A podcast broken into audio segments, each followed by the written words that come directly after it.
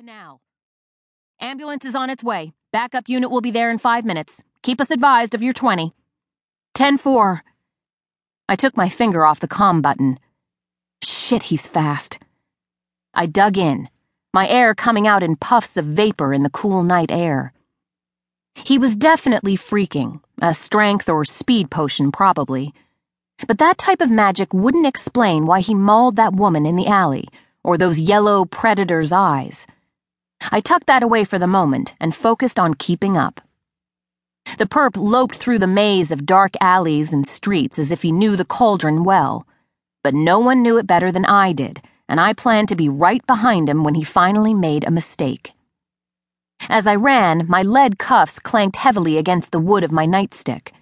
The rhythm matched the thumping beats of my heart and the air rasping from my lungs. I had a Glock at my side, but when perps are jacked up on potions, they're almost unstoppable with mundane weaponry, unless you deliver a fatal shot. Killing him wasn't my goal. I wanted the notch on my arrest stats. "Stop or I'll salt you!"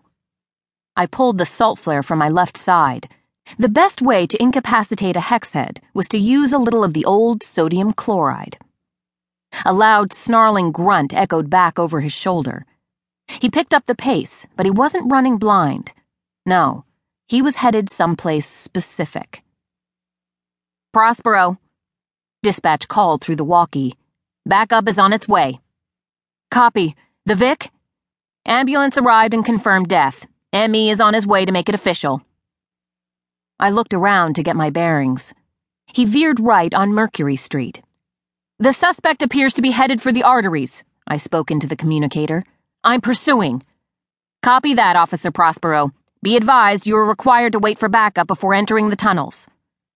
She told me their coordinates. I cursed under my breath. They were still five blocks away and on foot. A block or so ahead, I could see one of the boarded-up gates that led down into the old subway tunnels. The system had been abandoned fifty years earlier, before the project was anywhere close to completion. Now the tunnel served as a rabbit warren for potion addicts wanting to chase the black dragon in the rat-infested, shit-stench darkness. In front of the gate, a large wooden sign announced the site as the future home of the Cauldron Community Center. Under those words was the logo for Volos Real Estate Development, which did nothing to improve my mood. If Speedy made it through that gate, we'd never find him. The tunnels would swallow him in one gulp. My conscience suddenly sounded a lot like Captain Eldritch in my head. "Don't be an idiot, Kate. Wait for backup." I hadn't run halfway through the Cauldron only to lose the bastard to the darkness. But I knew better than to enter the tunnels alone. The captain had laid down that policy after a rookie ended up as rat food five years earlier. So I wasn't going to follow him there, but I could still slow him down a little. Buy some time for backup to arrive. The salt flare's thick double barrel was preloaded with two rock salt shells. A bite from one of those puppies was rarely lethal, but it was enough to dilute the effects of most potions, as well as cause enough pain to convince perps to lie down and play dead.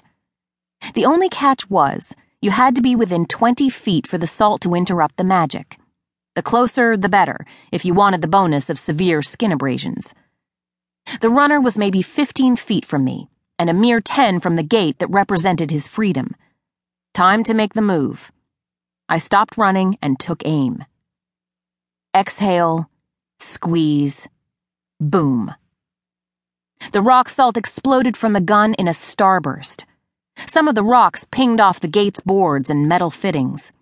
The rest embedded in the perp's shirtless back like shrapnel. Small red pockmarks covered the dirty bare skin not covered with tufts of dark hair. He stumbled, but he didn't stay down. Instead, he leaped up the gate, and his hands grasped the top edge. A narrow opening between the gate and the upper concrete stood between him and freedom. Shit! Frustration and indecision made my muscles yearn for action. My only choice was to take him down. Speedy already had his head and an arm through the opening at the top of the gate. I surged up and grabbed his ankles, lifted my feet to help gravity do its job. We slammed to the ground and rolled all asses.